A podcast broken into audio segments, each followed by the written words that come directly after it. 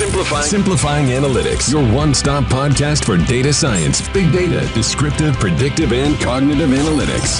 Welcome.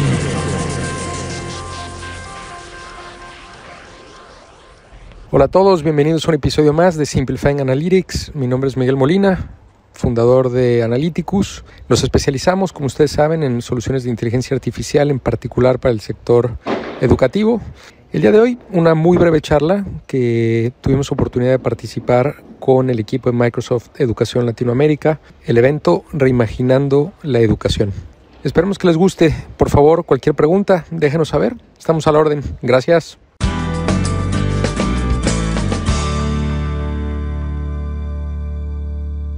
Hola, muy buenos días, muy buenas tardes. Mi nombre es Miguel Molina Coscuyuela, yo soy fundador de Analyticus en Analyticus generamos soluciones de inteligencia artificial para educación superior.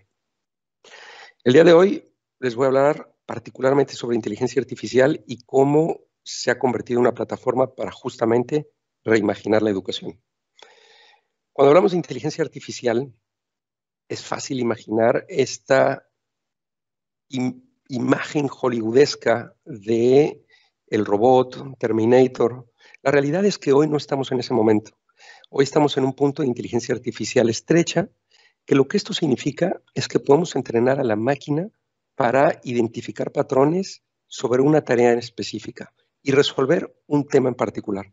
Más allá de que tengamos la capacidad de simular que la máquina tiene un entendimiento y un razonamiento, la realidad es que hoy estamos todavía en un punto mucho más estrecho, por lo menos desde una lógica de masificar la inteligencia artificial. Hace aproximadamente un año el mundo se nos puso de cabeza y más de 1.300 millones de estudiantes perdieron el momentum que traían en la educación, o bien porque tuvieron que cerrar las escuelas, su educación se vio virtualizada y un sinfín de opciones. A pesar de que este escenario es oscuro y evidentemente negativo para el planeta, desde una perspectiva quizá un poco egoísta de inteligencia artificial, el escenario es perfecto. La inteligencia artificial se nutre y se empodera a partir de volúmenes de datos. Y la virtualización masiva de estudiantes ha permitido tener un volumen que nunca antes habíamos tenido. El uso de los LMS han ido de 0 a 100, de 10 a 90. Y tenemos una capacidad de identificar todas esas pequeñas huellas que está teniendo el estudiante. Y más allá del LMS, en todo este intercambio virtual a través de plataformas como Teams. La promesa de la inteligencia artificial es poner al individuo en el centro, esta personalización máxima. En distintos mercados hemos visto que esto ya ha ocurrido de manera muy eficiente. Un consumidor puede decidir lo que quiere ver, cuando lo quiere ver, a la hora que lo quiere ver, y además recibe recomendaciones acordes a sus gustos. Lo mismo desde una perspectiva de CPG o de retail. Compro lo que quiero cuando quiero y recibo recomendaciones muy acotadas a lo que yo quiero y necesito. Pero la inteligencia artificial para educación superior todavía no está ahí. Y son muchas las razones por las que no ha llegado ese momento. Algunas de las razones, sin duda alguna, han sido claramente la rigidez de los ministerios y de las secretarías para poder flexibilizar los programas y poder certificar el delivery de las instituciones. También es verdad que las propias instituciones han batallado mucho en lograr flexibilizar sus programas y tener esta personalización. Y sin duda alguna, el músculo que esto presupone desde varios ángulos, de docentes, de recursos, etc. Aunque cuando hablamos de inteligencia artificial pensamos en el futuro, durante un par de minutos quisiera que viajen conmigo al pasado a un concepto japonés que fue creado hace varios cientos de años, Ikigai. Ikigai es un concepto en donde se encuentra la intersección perfecta entre para qué soy bueno, qué es lo que me apasiona, por qué está dispuesta la sociedad a pagarme y qué es lo que el mundo necesita. Si esto lo llevamos a un contexto educativo, pues esto significa en qué competencias me he desarrollado, en dónde he logrado tener un buen desempeño académico, cuál es el perfil deseado de egreso, qué quisiera ser cuando sea grande, qué está dispuesto a pagar el mercado por esas competencias y cómo puedo contribuir al mundo. Cuando pensamos en la educación, generalmente seguimos viendo la educación como esta lógica lineal en donde empiezo mi carrera y finalmente la termino y se, y se acabó. Hoy el lifelong learning es vital para cualquiera que quiera seguir creciendo con diferentes competencias. Es tan líquida la capacidad de las competencias que lo que hoy aprendí dentro de cinco años es obsoleto.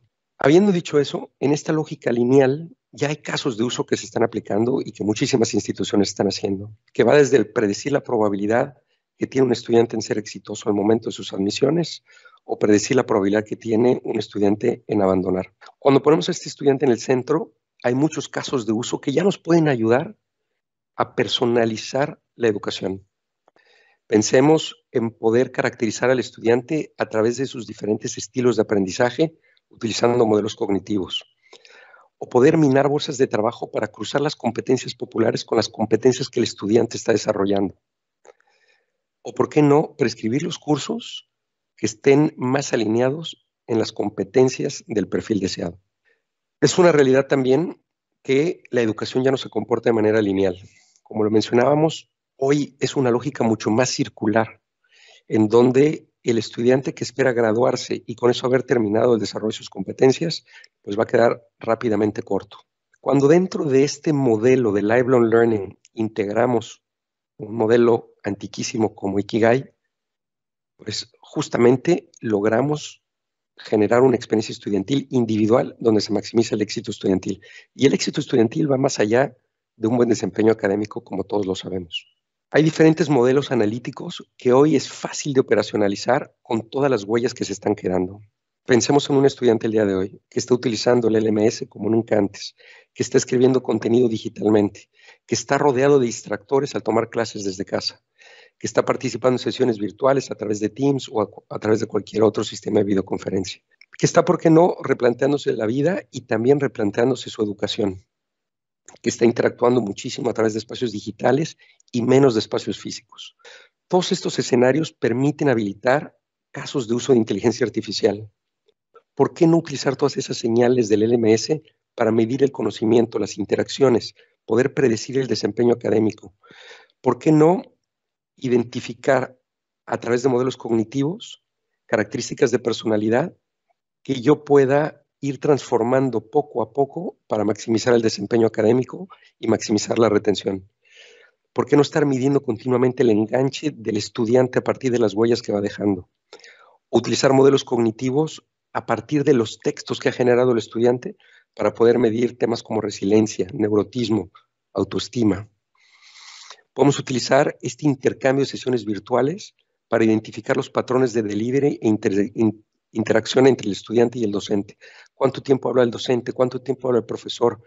¿Qué tan enganchados están los estudiantes? Podemos medir la cara de los estudiantes en las sesiones virtuales y con eso poder analizar cuál es el patrón de atención dentro de las sesiones.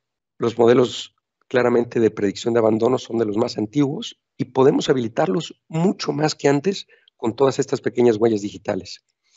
Y finalmente, podemos medir variables cognitivas en todos estos espacios donde se encuentra el estudiante. Todos estos casos de uso que parecerían en algún momento de ciencia ficción, la realidad es que están ocurriendo hoy. Y más allá de que están ocurriendo en el mundo, están ya ocurriendo en Latinoamérica y hay muchas instituciones que están habilitándolos. Tres mensajes antes de concluir. El primero, la gran promesa de personalizar de la educación, estamos convencidos de que solamente va a ocurrir a través de habilitar plataformas de inteligencia artificial.